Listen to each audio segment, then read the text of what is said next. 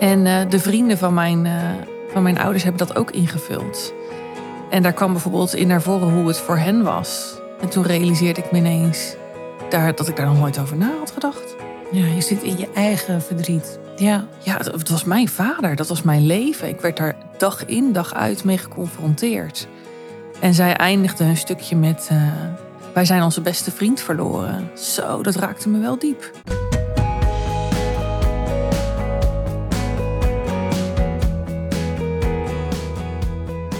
Partner overlijdt. Hoe ga jij nu verder? Via contact met lotgenoten en in samenwerking met onze partners bieden we een luisterend oor en pakken wij problemen van nabestaanden aan. Wij leveren support voor jou na het verlies van je partner, ongeacht de vorm van je relatie of je seksuele voorkeur. In onze podcast Widow Talk praten we over ons verlies en interviewen we andere weduwen, weduwnaars en bedrijven die nabestaanden helpen hun leven weer op orde te krijgen. Welkom, fijn dat je luistert.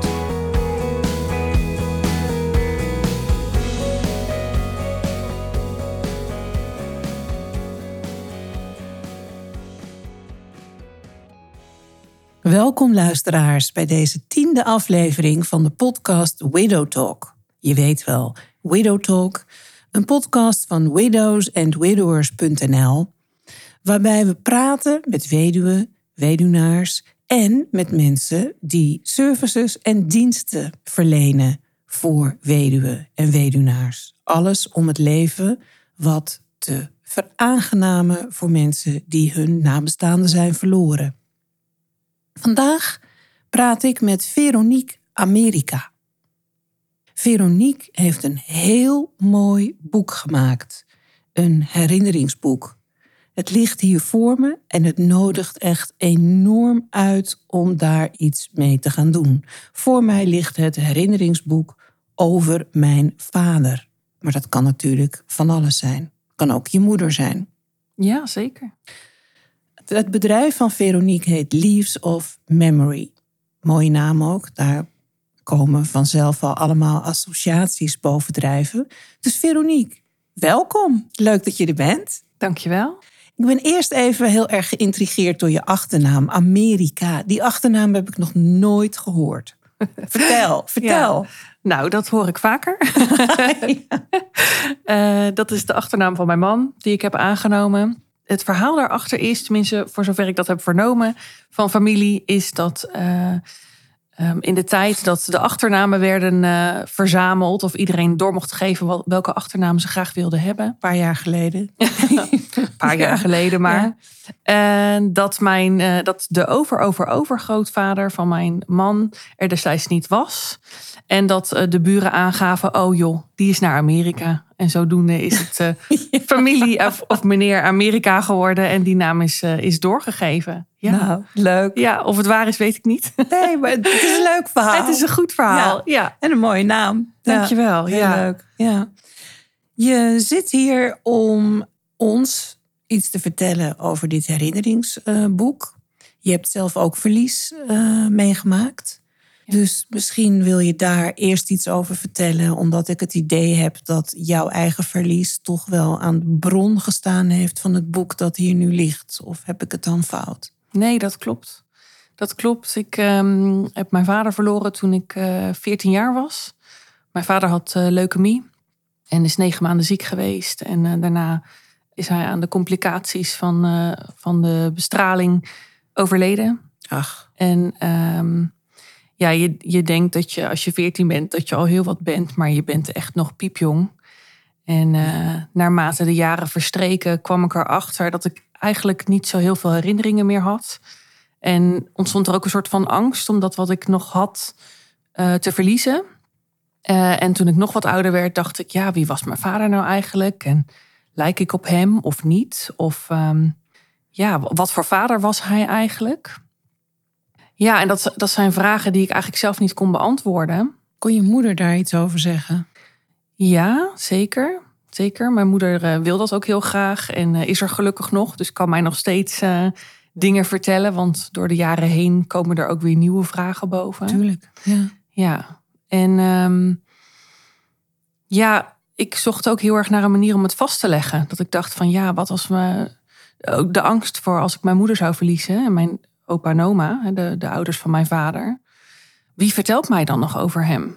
Wie weet het dan nog? Wie, wie kan mij nog vertellen hoe het zit? Ja. Ja, en ehm, toen ik 17 was, dacht ik, eh, weet je, ik, eh, nee, ik moet eigenlijk eerst vertellen dat toen ik 14 was, ik van mijn tante een herinneringsboek kreeg. En ehm, een hele grote jongen. Echt, het- hij staat nog bij ons boven op zolder. En, eh, maar hij is zo groot en onhandig. En, en ik weet nog dat daar opdrachten in zaten. En dat ik echt daar heel, ik werd daar een beetje boos van. Dat ik dacht, ja, lijk ik op mijn vader? Wat een Rotvraag. nou, dat verwoord je netjes. ja, en, en ik werd daar heel, eh, ik was heel eigenwijs. Ik dacht, nee, ik ga dit op mijn eigen manier doen. En ik ben daarin brieven aan mijn vader gaan schrijven. En ik gebruikte dat ook om te communiceren met mijn moeder. Ik legde hem soms expres open neer, zodat zij kon lezen waar mijn pijn en mijn verdriet zat, waar ik vragen over had.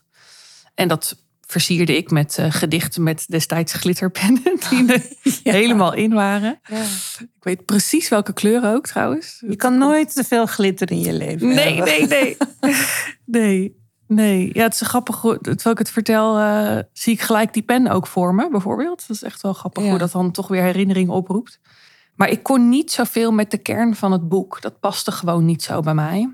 Nee, je gaf daar een eigen wending aan door Ja. brieven aan je vader te schrijven. Ja, Die je zelf in een doos deed of, of die je ergens bewaarde. Maar sommige liet je open liggen zodat je moeder ze kon lezen en daar op haar eigen wijze een beetje op kon inspelen. Om te zien waar jouw pijnpunten op dat moment zaten. ja ik, ik realiseer me nu. Ik heb het er met mijn moeder wel eens over gehad. Of ze dat ook las. Ik wist ook dat ze dat dus deed. Ik had toch de behoefte om daarover te communiceren, maar niet constant blijkbaar. Zo achteraf, ik bedoel, het is nu. eh, deze februari was het 20 jaar geleden. Dus eh, dat is best een hele tijd. Ja, Dus ik weet niet meer precies hoe het allemaal zat. Maar ik weet wel nog dat ik dacht, ja, ik wil wel graag dat ze dit weet. Dat ze dit leest. En ook wilde ik heel graag dat ze wist dat ik, eh, dat ik hem miste. En dat, dat ik hem niet zou vergeten. Dat speelde ook wel heel erg. heel Ja. mooi. Ja, Ja, ja oh, het ontroert me ja bijna nou, weer. Ja. het ontroert me. Ik zit met een Ja. beetje natte ogen, luisteraars. Maar ik vind dit echt een hele mooie manier van het uiten van je verd- verdriet, frustratie, je vragen. Ja. Nou, en zodoende, Zodoende, ja, ja. kwam ik bij dat ik dacht: hoe ga ik dit nou, hoe ga ik dit nou vastleggen? Hoe bewaar ik dit? Wat ik heb, wat, ik, hè, wat, wat mijn moeder allemaal heeft, de bron van informatie, van herinneringen eigenlijk. En daar kwam ik niet uit. En ik heb daarop gezocht en ik heb daar naar gekeken. En eh, ach, dat verdween dus weer een beetje naar de achtergrond. En dan kwam het ineens weer in alle hevigheid naar voren. En, eh, en toen ik 17 was, dacht ik, ik eh, het is goed, ik ga het zelf maken. Laat maar. Ik kan het niet vinden. Ik ga zelf een boek maken. En eigenlijk is dat de start van het boek wat nu voor jou ligt. Alleen ja, dan ben je 17 en dan heb je zoveel dingen op je bord liggen. En ja, dan, nou ja, bij mij in elk geval kwam het niet verder. En af en toe speelde dat weer eens een beetje op. En door de jaren verandert, ehm, ik wilde zeggen je rouwproces, maar je rouwproces verandert niet. Maar wel de fase waar je in zit. Of het krijgt een andere vorm of een andere Ja. kleur. En ehm, toen leerde ik, ehm, even denken, een jaar of zeven geleden leerde ik mijn man kennen. Wat ook weer een hele nieuwe fase meebracht eh, in dit rouwproces zelfs. Wat ik zelf heel bijzonder vond en totaal niet had verwacht. Hij, ehm, mijn moeder had eh, destijds, eh, ehm, of nog steeds, heeft nog steeds een relatie met, eh, met haar huidige vriend. En mijn man refereerde naar hen als mijn ouders. En ja, die, die sloeg in als een bom. En Dat, vond je minder. ja, dat vond dat dat de- ik was boos. Ik was ik was helemaal ik was verdrietig. Ik was helemaal van de kaart. Ik dacht, wat gebeurt me hier? Dat is niet de bedoeling. Eh, niks ten nadele van de vriend van mijn moeder, die wel voor mij onderdeel is van mijn gezin, maar niet mijn vader is. Nee. Is hij wel een opa voor de kinderen? Ja, zeker. Ja. Ja. Ja. Nee, hij is echt wel onderdeel van mijn gezin, maar niet mijn vader. Ja. Dat kan niet. Dat, Ja. Die plek die is heilig. En eh, Dus jouw man mocht hem ook niet mijn vader noemen of schoonvader. Is, Nee, ja, dat, dat doet hij eh, überhaupt niet. Ehm, wij, wij noemen onze ouders bij de voornaam. Ja. En anders weet ik eigenlijk niet of dat een probleem was geweest. Want dat was eigenlijk iets wat zo spontaan opkwam ook. Want ik ben ook wel eens met een buurman of een kennis op pad geweest. Dat iemand zei, oh wat leuk, is dat je vader? En dan dacht ik, hè, naarmate mijn rouwproces voorde, dacht ik, ja prima. Denk ja maar dat dat mijn vader is. Maar dit was mijn vent. Ja. Dit, eh, dit was belangrijk. Hij moest snappen hoe het zat. Ja, het was de vriend van je moeder. Ja, ja. Begreep hij dat? In eerste instantie niet. nee, te nee. veel nuances, te Ja, veel laagjes. Ja, ja. ja. hij snapte mijn reactie ook echt totaal niet. Eh, nee, hij, eh, nou ja, vond het, geloof ik, een wat overtrokken reactie van mij ook. Maar bij mij werd wel heel duidelijk hoe belangrijk dat eigenlijk voor mij was. Terwijl nu zijn we weer zeven jaar verder. En het ging er met name om, weet ik dan nu, dat hij wist hoe het zat. En dat hij wist of weet dat mijn vader nog steeds gemist wordt. En er nog steeds niet is. Ja. Er is een, een leeg plekje binnen ons gezin. En die wordt door niemand vervangen. En blijkbaar, eh, zelfs nu als ik het zo zeg, voel ik het nog. Dat ik denk, nee, dat is gewoon, eh, die, die plek is bezet. Ja. Heb je het daar wel eens met je moeder over gehad ook? Ja. ja, met mijn moeder kan ik daar gelukkig heel fijn eh, over praten. Mijn man nodigde mij uit om dat ook met de vriend van mijn moeder eh, te bespreken. Wat wel heel kwetsbaar was, maar wat wel een heel puur gesprek heeft opgeleverd. Waarin hij onder andere vroeg, wat ben ik dan straks van jouw kinderen? Nou, die was voor mij heel helder. Jij bent gewoon de opa van mijn kinderen. Mijn vader kan dat ook niet meer zijn. Nee, die is nooit opa geweest. Nee, hoe, hoe verdrietig ook. Eh, nee, dat, dat is oké. Dat kan naast elkaar bestaan. Net als dat ik altijd gevoeld heb dat mijn moeder een nieuwe partner mag hebben. Want ik voel nog steeds dat zij ook van mijn vader houdt. En dat zij mijn vader ook mist. Maar ik snap ook dat je geen relatie aan kan gaan met iemand die er niet meer is. Ja. En ik heb ook haar verdriet gezien en hoe alleen zij was. En ehm, ik gun haar enorm iemand die ook haar op kan vangen en naast haar kan staan. Ja. Ja. Allemaal dingen die erbij komen waar je helemaal niet bij stilstaat. En waar je dus jaren later nog mee geconfronteerd wordt. Bijzonder is dat, hè? Ja. Ja. Ja. Ik kan ook naar mijn kinderen kijken. Mijn kinderen denderen eigenlijk maar door. De jongens zaten in hun eindexamenjaar. Toen Filip, mijn man, overleed. En Katootje één jaar daaronder. Eindexamens goed gedaan. Ze studeren. Een van de jongens heeft even een tussenjaar genomen. Is veel bij familie geweest in Amerika. Waar hij een beetje geholpen heeft met eh, een bedrijfje wat aan het opstarten was. En ik zie er eigenlijk niet zoveel aan. Maar ik weet dat er natuurlijk van alles moet gebeuren. Een van de jongens gebruikt heel veel dingen van mijn man. Oh ja.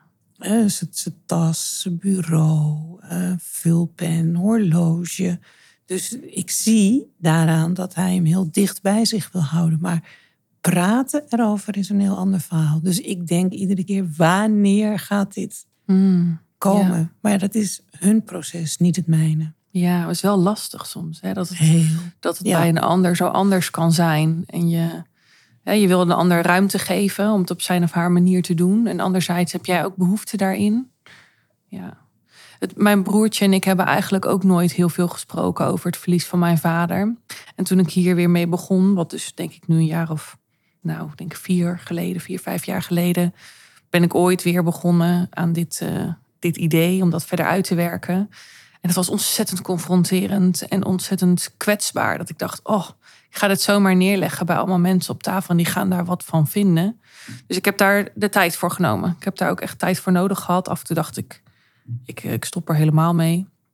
Ehm, maar goed, ik had wel binnen mijn familie gedeeld dat ik hiermee bezig was. En mijn opa en oma waren geroerd, want die leven nog steeds. Die zijn inmiddels. eh, eh, mijn oma wordt geloof ik 90 dit jaar. Mijn Oh. opa is eh, de 90 eh, gepasseerd. Wat mooi. Ja. En ehm, die waren echt geroerd. Die waren ja, heel, heel dankbaar, eh, denk ik. Denk ik gezien te hebben dat ik daar nog zo mee bezig ben. En dat hun zoon nog steeds zo belangrijk is voor ons, voor mij. Maar mijn broertje die eh, reageerde verbaasd. Die zei, eh, goh, ik wist niet dat je daar nog zo mee bezig was. ja. En toen moest ik echt even nadenken wat ik daar nou van vond. Van die opmerking. Doet het nou pijn? Is dat nou... Wat vind ik daar nou van? Mag, Ja. ik, mag ik daar dan niet meer mee bezig zijn? Voor mij betekent het niet dat ik daar elke dag mee bezig ben. Maar met name met het vergeten, met het hebben van vragen ook. Hè. Nu ik zelf, uh, ik heb dan twee uh, jonge jongens en ik ben in verwachting van onze derde. Ja, niet te missen. nee, ik weet het. Um, maar dat levert weer hele nieuwe vragen op. En, en zodoende komt dat dan ook weer in gesprekken naar voren. Ook met name bij mijn moeder natuurlijk. Maar zo kon ik ook aan mijn broertje uitleggen van ja, eigenlijk is het altijd wel in mijn leven geweest. Alleen worden het steeds meer vlagen of zo. Ja. Um, het is niet elke dag. Ik, uh, ja, ik denk dat dat het meer is. Dat het gewoon af en toe ineens weer, met name onverwachte momenten, ineens plop. Ja, nou ja, weet je wat jij zegt over je broer? Ben je daar nog zo mee bezig dan? Naar mijn idee is het niet dat jij dat niet mag hebben, maar hij beleeft het op een andere manier. Of hij heeft het ergens weggestopt. Of hij zegt inderdaad van, nou ja, het is twintig jaar geleden. Het is zo lang geleden. Uh, het is een mooie herinnering. Ieder doet dat natuurlijk op zijn eigen manier. En dan zeggen ze heel veel, hè, vader-dochterrelatie. Dus, uh, Misschien. Nou ja. ja, nou het mooie is wel, vind ik zelf, dat allereerste boek overhandigd aan mijn opa en oma. Hmm. Um, want dit is ook ontstaan vanuit een behoefte vanuit mijzelf natuurlijk. En um, inmiddels is mijn broertje heel actief mee aan het denken met wie we nog kunnen vragen om het in te vullen. En gaat hij ook mee of hij brengt het weg. Ah, leuk. Dus inmiddels is het een project van ons samen geworden. En dat vind ik wel super tof. Dat is heel mooi. Ja. Ja. Straks wil hij vast een kopie van het boek. Wat denk jij? nou, hij, hij, vroeg wel aan mij, hoe gaan we dit nou straks eigenlijk doen? En het grappige is, dat maakt mij dan weer niet uit. Als het maar ergens vast ligt. Ja. En uh, mijn opa en oma mogen hem ook een jaar hebben. Maakt me echt niet uit. Iedereen mag het lezen. Eigenlijk vind ik dat alleen maar mooi. Dat iedereen mag lezen wie mijn vader is en was. En uh, hoop ik stiekem dat iedereen er iets aan toevoegt. Ja. maar nee, het maakt niet uit waar het is, als het er maar is. Nou, dan worden de herinneringen weer levend, zeg maar. Of dingen die mensen niet wisten, die komen dan in beeld. Wat het ook weer uh, bijzonder maakt. Ja, zeker. Mooie gesprekken ook met mensen die het ingevuld hebben. Ja, ja ik, uh, vrienden van mijn ouders hebben het uh, een tijdje terug ingevuld. En um, ik heb er heel bewust voor gekozen om er een uh, thema afscheid uh, ook daarin naar voren te laten komen. Dat is iets wat ik eigenlijk nergens terugvond. En waarvan ik zelf dacht, ik zou, ja, ik wil daar wel meer over weten. Ten aanzien van mijn vader, maar ook bijvoorbeeld hoe mijn opa en oma of mijn moeder dat heeft ervaren. En mijn opa en oma hebben dat aangedurfd om dat in te vullen. Echt fantastisch. Ja. En uh, de vrienden van mijn, uh, van mijn ouders hebben dat ook ingevuld.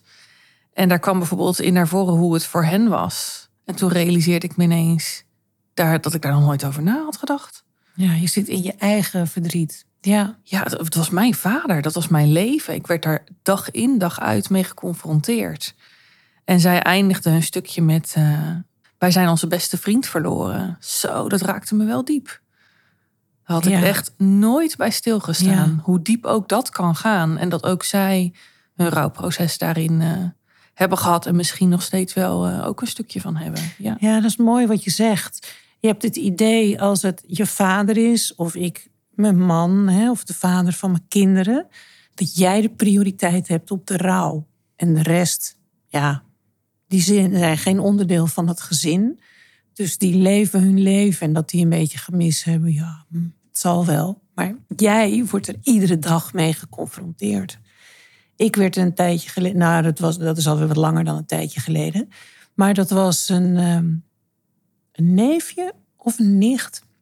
Die zei ja, wij missen Filip ook enorm. En uh, kinderen hadden het pas nog over omdat het echt zo'n bijzondere man was. Die altijd heel geïnteresseerd was in wat iedereen deed. En die af en toe even omreed om dan een kippetje te halen bij Kippie, waar een van de meiden werkt. Ik heb het van twee, twee kanten gehoord, van twee nichten, of twee neven, aangetrouwde neven. Uh, en dat ik dacht, hij was altijd zo oprecht geïnteresseerd in de kinderen. Dus we missen hem ook echt enorm. En Sinterklaas samen vieren, wat we altijd deden. Eerst deden we altijd met mijn nicht. Doen we nog steeds trouwens. Het eerste jaar ging niet door. Dat was dan ook met corona. Maar toen zei ze, toen we het jaar daarna wel deden, moest ik een beetje doorduwen. Hij zei, ja, we, eerste jaar vonden we het toch heel lastig om dat dan zonder Philip te doen. En toen dacht ik, ja, ik doe het iedere dag zonder Philip. Ja. En toen dacht ik, oké, nu even uit mijn ego stappen. Nu even naar de andere situatie kijken. En toen dacht ik, oh, maar dat is ook wel heel mooi. Hoe belangrijk dat eigenlijk eh, voor ze was. En het was prima. We, hebben dat, eh, we zijn daar gewoon heel mooi doorheen gelaveerd. Maar toen realiseerde ik me, ik heb geen monopolie op dit eh, rouwproces, op dit verdriet. Er zit heel veel omheen. En dat zijn niet mensen die alleen op, de, op het afscheid, op de crematie of de begrafenis een traantje laten en dan weer doorgaan. Ze gaan door, worden er minder frequent mee geconfronteerd, maar het verdriet is er wel degelijk. ja, dat denk ik ook. Ja. Ja, ik, ja, nee, dat is zeker waar. Ja. Het is mooi als mensen dat uitspreken. Ja, ja, dat vond ik ook. En het was ook iets waar. Ik vond het ook wel confronterend. Dat ik dacht van, oh, ik heb eigenlijk nooit. Kijk, ik, ik was veertien, dus dat vergeef ik mezelf. maar ik heb ook nooit gevraagd, bijvoorbeeld, hoe het voor hè, die mensen om ons heen was. Daar was helemaal geen ruimte voor. Nee. Want je zit zo in je overleving dat je. eh, ik, ik, ik durf wel te zeggen dat ik zo in mijn overleving zat dat ik er daarom heel weinig nog maar van weet. Ik ben echt heel veel kwijt van die periode. Ik weet nog hele stomme dingen, zoals eh, dat mijn vader in het ziekenhuis lag. En dat hij een eh, laptop had gekregen, ik dacht van zijn werk. En dat we daar een Dalmatiër-spelletje op hadden gezet. En dat ik dat heel leuk vond. Dat soort dingen. Dat weet Ja, ik nog. ja, En dat hij vast zat ja. met een ketting aan de tafel. Want er werden dingen gejat in het ziekenhuis. dat soort dingen. Ja, Ja, ook wel belangrijkere dingen hoor. Ik bedoel ook wel hè, dat zijn Tuurlijk, haar uitviel. Of zijn wimpers. Dat ik dat heel gek vond. Dat ik dacht, oh dat is een raar gezicht. Iemand zonder wimpers. ja, dat is inderdaad eh, Ehm, even wennen. ja. Ja, nou weet je, jij zegt ik was 14. Ik heb het mezelf vergeven hè, dat ik niet aan anderen vroeg hoe voelde het voor jou. Ik was 56 toen Philip overleed. En ik heb me daar ook helemaal niet mee bezig gehouden. Dus bij deze vergeef ik mezelf dat ook. Nou, dat is mooi. En, eh, dat is best ja. de kunst in je rouwproces. Jezelf dingen vergeven, denk ik. Ja, en wat ik net zei, ik werd er even mee geconfronteerd door wat ik hoorde van nichten en neven. Maar ehm, er is maar zoveel plek in je rouwproces. En je hebt jezelf, ik, hè, als ik even over mijn eigen praat, heb je jezelf en je kinderen. Dat is moeilijk genoeg. Ja, Dus ja, ja zeker. van andere mensen hoor je dan wel wat, maar daar, daar kan je op dat moment ook helemaal niks mee. Tenminste, zo was het voor mij. Maar eh, wat, ik, wat ik boeiend vind, is dat je zegt: ja, je kan je zoveel verschillende dingen herinneren. En er zijn het vaak die hele onbenullige dingen, hè, zoals dat Dalmatiër-spelletje op die laptop van je vader, wat je dan nog, eh, wat je dan nog wel weet. Maar dat brengt dan ook weer een glimlach op je gezicht. Ja, ja, zeker. Dat is denk ik ook wel zo mooi dat je dat zegt. Eh, een van de dingen die voor mij belangrijk is aan het herinneringsboek, is dat het niet alleen maar gaat over de droevige en de treurige en de, ja, de moeilijke dingen, zeg maar. Maar dat het ook mag gaan. Ik wil echt graag weten wie hij was. Ook met zijn gekkigheidjes. Ook eh, wat, hij vroeger, wat heeft hij vroeger uitgehaald. Ehm, ja, ik wil echt helemaal weten wie hij was. En ook, ook de vragen van. ehm, ja, waren er dingen tussen ons die misschien niet zo lekker liepen of boterden? Echt, ik wil echt het hele plaatje van mijn vader graag hebben. Wie was hij nou echt? Wie, hoe was hij als mijn vader? Want hoe schrijnend ook, eigenlijk weet ik dat niet zo goed. Ja. En dan denk je, ja, je hebt toch 14 jaar met je vader gehad. En ja, dat is zo. Ik heb ook heel lang dat niet uit durven spreken. Omdat ik me er toch een beetje voor schaamde. Maar ik weet eigenlijk niet goed hoe hij was als vader. Hoe hij, of misschien zelfs wel eh, hoe het is om een vader te hebben. Ik weet het gewoon niet. Ik weet het niet. En inmiddels vertel ik dit zonder tranen. Maar de allereerste keer dat ik dit uitsprak naar mijn moeder, eh, was ik heel erg overstuur. Ja, ja hè, want je, je denkt van nou ja, tot mijn veertiende had ik hem. Dus dat gevoel, dat moet er toch wel zijn. Maar je mist ook heel veel eh, in die ervaring, zeg maar. En daarna, dat zijn natuurlijk hele bepalende jaren. Hè, die, eh, tienerjaren moest je het zonder doen. Ja, toch merk ik wel dat het er, het, het zit er wel. Kan er niet bij. Nou, ja, iets moet het triggeren, denk ik. De vrienden van mijn ouders hadden een foto eh, toegevoegd. Er- want er is ruimte voor foto's. En die hadden een foto opgeplakt eh, waarbij stond van... eh, mijn vader was gek op fotografie. Tot het irritante aan toe. Kan ik me ook herinneren in de discussies tussen mijn ouders. Loop nou eens door. en, en daar zit, staat hij foto's te maken van mij. En ik, zit heel, ik ben daar een jaar of twee, denk ik. En ik zit daar heel erg eh, mooi te poseren. en, eh, en toen dacht ik, oh ja, ja, dat deed hij veel. En dan herinner ik me ineens de gesprekken. En nu ik dit zeg, denk ik, oh ja, in, de auto naar Frankrijk hadden we ook vaak... Of tenminste hadden zij wel discussie, omdat het nog via de kaart ging. Oh ja. ja. Weet je wel? Ja. Van, eh, ja, we hadden hier afgemoeten. En ineens komt dat dan boven. Maar je hebt soms triggers nodig om dat weer aan te wakkeren. En, en ja, om dat weer wat meer te laten leven. Ja, ja. want als we, hè, luisteraars, het boek ligt hier voor mij. Eh, een mooi, dik, gebonden eh, boek. Herinneringsboek over mijn vader in dit geval, geschreven door dierbaren. Staat een hele eh, gebruiksaanwijzing in over hoe het te gebruiken. Dat is meestal met de gebruiksaanwijzing. Slimme opmerking, Heemskerk. Laten we het er maar op houden dat ik vannacht tot drie uur bezig ben geweest in mijn huis. Want ik ben net verhuisd. En ik moest eh, Veronique toch een beetje behoorlijk ontvangen hier. in mijn podcaststudio, annex, eettafel. En dan heb je allemaal hoofdstukken. Kindertijd, tienertijd, opleiding en werk, vriendschap, liefde, ouderschap, gezin, vakantie en uitjes, mijn vader en ik. Humor en kattenkwaad, levensgebeurtenissen, uiterlijk losse herinneringen. Dus je biedt heel veel ruimte voor verschillende thema's.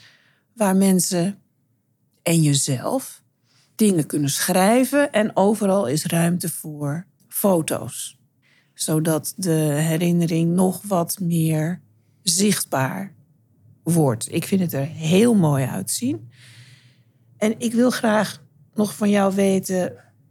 in hoeverre verschilt dit van het boek... wat heel veel mensen wel kennen, dat ver- vertel is of zoiets. Wat je, eh, ik heb dat ook ooit eens een keer aan eh, mijn ouders... en aan de moeder van Philip gegeven voor de kinderen. Nou, die hebben daar nooit een letter van ingevuld... met het idee dat bij leven opa en oma dat zouden invullen. Nou, is niet gebeurd. Maar in hoeverre verschilt dit van die boeken? Ja. Nou, ik denk dat de insteek met name natuurlijk is dat dit is voor iemand die er niet meer is. Hè? Iemand die gemist wordt. Ja. Of iemand die je misschien niet kent. Zou het eventueel ook voor kunnen, denk ik. Ehm, maar het is heel anders ingericht. Het, is, ehm, het geeft veel meer ruimte voor eigen invulling, eigen behoeften. Zelfs voor de mensen die het eh, invullen, dat noem ik eh, de schrijvers. Eh, de schrijvers kunnen ook wat meer hun eigen gang gaan. Want er kunnen natuurlijk thema's zijn die of heel gevoelig liggen of je niet zou aanspreken. Ehm, en die kun je gewoon overslaan. Je kunt gewoon kiezen welke thema's bij jou passen. Of wat gelijk een herinnering roep- oproept. En, en, of waar je een foto van hebt, kan natuurlijk ook nog. En, en, en zodoende kun je het echt op je eigen manier doen. En dat is denk ik ook voor de, voor de eigenaar van het boek, kan ook helemaal daar zijn eigen invulling aan geven. Dus de vertel eens boeken werken meer met eh, een hele vaste structuur. eh, hè, met allemaal vragen met daaronder een stuk eh, ruimte voor, voor een stuk tekst. En hier heb ik gebruik gemaakt van inspiratievragen, noem ik die. Ja. Dus ik geef, ik geef wel richting voor degene die dat lastig vindt. Of die een beetje zoekende is van hoe ga ik dit nou doen of wat wil ik nou weten. En daaronder zit ook ruimte voor je eigen vragen.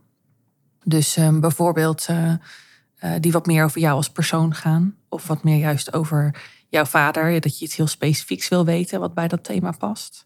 Dan kun je die, die ruimte daar ook invullen. Dus dan weten de schrijvers waar je graag antwoord op zou willen. Maar je kunt er ook voor kiezen om het juist open te laten en mensen zelf hun eigen verhalen te laten delen. En het stuk wat daarna komt kan gewoon ja, volledig op eigen manier ingevuld worden. En ik heb, ik heb het ook zo gemaakt, eh, een beetje, toch een beetje die eigenwijzigheid van dat 14-jarige meisje, denk ik. Ehm, ik heb in de, in de gebruiksaanwijzing ook geschreven van eh, maak het zoals bij jou past. Dat stoorde me zo aan die andere boeken, wat prachtige boeken zijn overigens. Maar het, het is zo'n vaste structuur dat je het enige wat je kan doen is de structuur van het boek volgen. En dat, eh, dat wilde ik niet. Dus ik heb ook in de gebruiksaanwijzing geschreven van... Uh, zit er een thema bij wat je niet aanspreekt? Zoek een mooi gedicht op of een mooie foto en plak dat daar overheen. Of wees creatief en maak er een eigen thema van. Maak het zoals het bij jou past en wat, uh, wat goed voelt voor jou. Of wat bij je vader past. Ja. Ja, ja mooi. Het, um, het voelt eigen. Ik kan me voorstellen als je dat, daarmee aan de slag gaat, dat het inderdaad een uh, hele eigen creatie gaat worden. Waarbij je natuurlijk derden nodig hebt, namelijk de mensen die dingen gaan schrijven in jouw boek over je vader of je moeder of wat dan ook.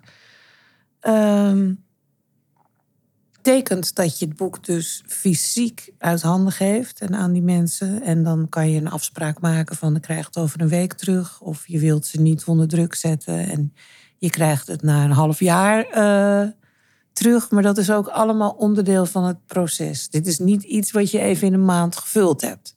Nee, nee dat, uh, dat zou ook wel zonde zijn, denk ik. Want um, het levert ook hele mooie gesprekken op zoals bijvoorbeeld met de vrienden van mijn, uh, van mijn ouders. Um, met die man in kwestie. dat was dan een van de beste vrienden van mijn vader.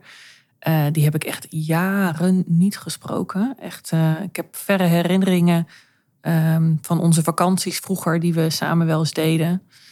Maar daarna heb ik, ja, je, tegenwoordig kun je elkaar zien op Facebook. Ja. maar goed, dat is dan een, af en toe een fotootje, maar dat is het dan ook. En um, ja, hij had, mij, hij had de moeite genomen om mij een bericht te sturen met uh, nou, wat hij ervan vond. Maar hij bedankte mij bijvoorbeeld ook dat hij mocht bijdragen aan het uh, levensboek van mijn vader. En toen dacht ik, wauw, wat, wat fijn dat ik dat dus blijkbaar ook aan jou heb kunnen geven. Dus het was niet ja. alleen voor mij, dit is dus blijkbaar ook voor jou. Ja, ik kan me voorstellen dat het twee richting verkeer is. Ik vond het heel bijzonder ook om dat even dat moment met hem te delen. Daar heb ik hem ook echt voor bedankt. Dat hij dat, uh, dat, hij dat berichtje naar mij stuurde. En uh, ja, dat je dan zo weer in verbinding raakt met elkaar. Wat ik heel bijzonder hieraan vind, is uh, je denkt, ik denk, ik moet niet voor een ander praten, maar ik denk dan, nou, zo'n boek moet je relatief snel doen, want dan zit alles nog in het hoofd. Maar jij bent er nu twintig jaar na dato eh, mee bezig. Dus het maakt eigenlijk niet uit. Je doet het op een moment dat voor jou goed is. En misschien is heel snel wel helemaal niet handig, omdat het nog allemaal veel te vers is. Heb je daar een idee over? Zou ik me iets bij voor kunnen stellen. Maar dat is ook omdat het voor mij al zo lang geleden is. Ja. Dus misschien dat dat ook wel weer per persoon verschilt. Maar de kern is, je bent nooit te laat. Kan altijd nog. Want ik was ook bang dat ik te laat zou zijn. En ik zag toen mijn opa 90 werd, dacht ik: Oh, ik moet echt op gaan schieten. Want voordat ik het weet, ben ik te laat. Zo, dat zou me echt wel. Uh, dat zou ik echt heel erg hebben gevonden. Dus het was ook een heel mooi moment om dat boek aan hen te overhandigen. En om het inmiddels weer in eigen bezit te hebben ook. Maar ja, je bent, je bent nooit te laat. Nee, zeker niet. En het grappige is dat het ook al een beetje. Of, ja, grappig. Ja, ik vind het wel grappig toch. Ja. Dat uh, een uh, vriendin van mij, die bij mij op de middelbare school zat. Uh, waar mijn vader ook werkte. Dat maakte het destijds wel heel complex. Maar eh, daardoor ja, weten ze allemaal wie mijn vader is ja. of was. Um, en een van de andere docenten daar. Heeft zij, die kwam zij tegen en die heeft zij verteld over dat ik dit heb gemaakt. En dat ik, dat ik wel een keer voor zijn deur zal staan. Oh. Omdat, ik, omdat ik herinneringen aan mijn vader verzamel. Dus leuk. dat was echt. Ja. Uh, ja, en daar hadden zij ook weer een heel leuk gesprek over. Ja. Dus dat, uh, dat levert het ook op. Het ja. is echt wel een verbindend, uh, verbindend iets geworden. Ja. ja. Nou, het is natuurlijk ook heel leuk om een, een, een verhaal van een collega van je vader uit die tijd te horen. Waar je misschien in eerste instantie niet eens over nagedacht had. Maar wat ook weer heel leuk kan zijn. en een ander facet van je vader kan laten zien. Ja, zeker. Ja. zeker. Ja. Of een oude buurman. Of, eh, Ja. ja. Ja, kan heel Ja. breed. En ehm, je had het net over eh, Facebook. Hè? We zitten in de tijd van de social media. Alles gaat eh, digitaal, zeg maar. Dit is een fysiek boek. Heb je er wel eens over nagedacht om dit ook in een digitale vorm te gaan uitgeven? Ja, dat zou natuurlijk fantastisch zijn. Dat geeft ook weer mogelijkheden, denk ik. Dan kunnen mensen het eh, tegelijk invullen, bijvoorbeeld. Ja. En dan kun je ook, ehm, tenminste als ik, als ik zo ver kom, dat hoop ik, dan, dan zou het ook wel mijn idee zijn dat de eigenaar van het boek het dan ook zo kan rangschikken zoals diegene wil. Dus dat je daar ook nog weer een hand aan hebt Ja. of in hebt. Maar voor nu eh, ligt mijn prioriteit echt wel bij eh, een moedervariant. En dan hoop ik eigenlijk die nog verder uit te breiden naar bijvoorbeeld een zoon, een dochter.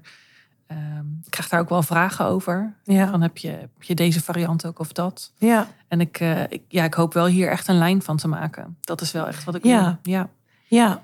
Ja, want anders is het een beetje sneu voor de mensen die hun moeder verloren zijn. Die krijgen dan niet zo mooi. Die kunnen niet zo mooi boek kopen. Ja, nou, Ja. het blijft denk ik wel iets wat bij je moet passen hoor. Het Ja. is echt wel, ehm, want jij zegt digitaal, maar ik vind het juist deel van de charme dat mijn opa en oma bijvoorbeeld daar met hun, hand, eh, met hun handschrift in geschreven hebben. Ja. Ik heb echt specifiek gevraagd ook, eh, want ik wist dat mijn opa het meeste in zou vullen. Van, eh, ja, mag, mag oma ook een stukje schrijven, weet je wel? Dan, dat, ja, dat vind Ja. ik heel, heel charmant. En ook die fysieke foto's, hè? Echt, ehm, mijn opa en oma hebben echt van die, van die ouderwetse vergeelde en vergrijsde foto's ingeplakt. Ja, dat, dat vind ik fantastisch. Heel bijzonder. Maar goed, Ja. ook daarin is natuurlijk, als er wel een digitale versie eh, komt, dan is het ook maar net wat bij je past. En dat is allemaal oké. Het is ook oké als het niet bij je past. Ja. Dat is ook mooi. Ja. Dus dat is prima. Nou, je hebt nog heel veel dingen om aan te werken in de toekomst. Ja. Met Leaves of Memory. Want je doet dit erbij. Je hebt ook nog gewoon een eh, baan Ja, dat klopt. die heel Ja. uitdagend is, als ik dat zo eh, hoorde. Ja, dat klopt. Ja, ik werk in de zorg inderdaad als eh, case manager. Ja. Maar ehm, eh, dit is, ehm, ondanks dat ik met heel veel liefde in de, in de zorg werk, dat is echt zo, gaat mijn hart hier ook wel heel erg naar uit. En als ik dan reacties lees van ehm, mensen die hem hebben ontvangen, dan, dan, eh, dan doet het wel wat met me. En dan vind ik het wel heel bijzonder dat ik nog zoiets positiefs heb mogen kunnen maken. Ehm, en wat ik anderen ook kan geven van iets wat zo negatief was voor mij in mijn jeugd.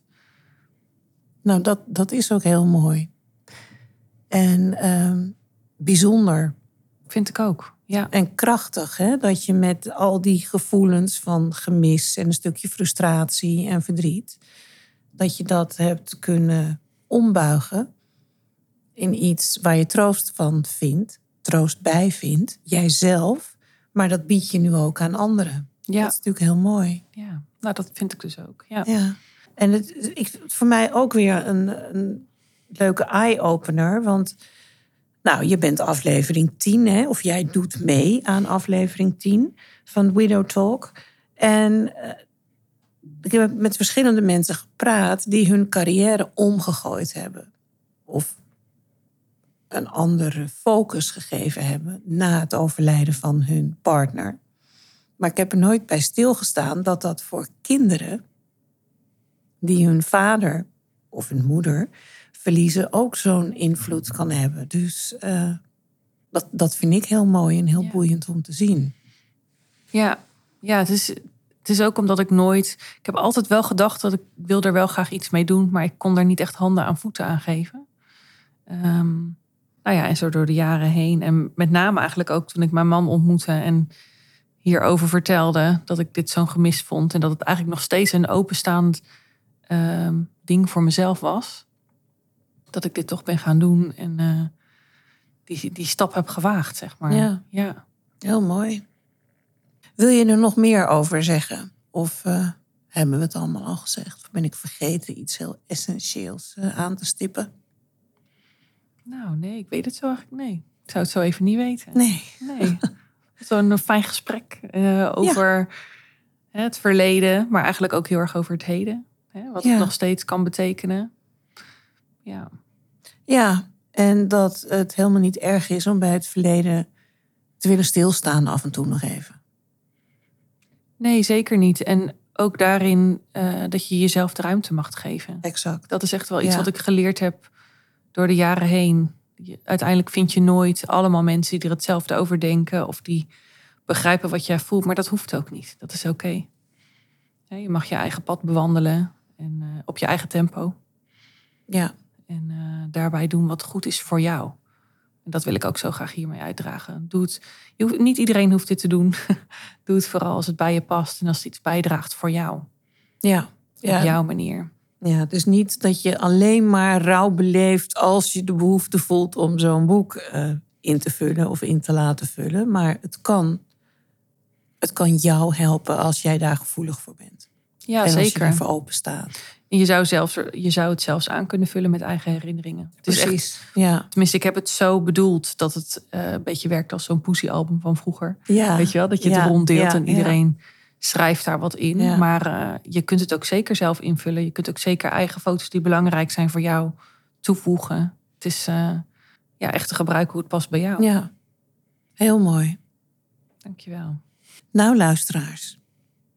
Dit was aflevering 10 van Widow Talk. Gesprek met Veronique Amerika over haar mooie herinneringenboek van haar bedrijf Leaves of Memory. Voorlopig is het alleen nog de vadereditie, maar er wordt al druk nagedacht over een moedereditie en wellicht nog een eh, zoon- of dochtereditie. Dus ik zou zeggen, kijk eens op haar website. Dank je wel voor het luisteren.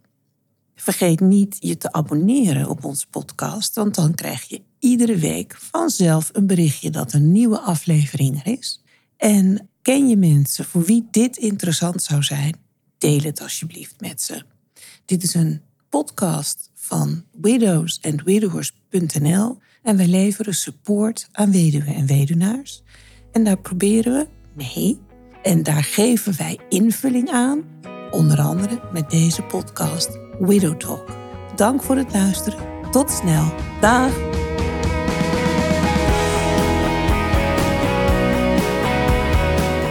Dank voor het luisteren naar deze aflevering van Widow Talk. Als je meer wil weten, ga naar de website widowsandwidowers.nl of klik op de link in de show notes. Daar vind je meer informatie over alles wat we doen, onze shop en ook een overzicht van de eerdere podcasts. We horen graag je feedback via mail en social media. Stay tuned. Tot de volgende keer.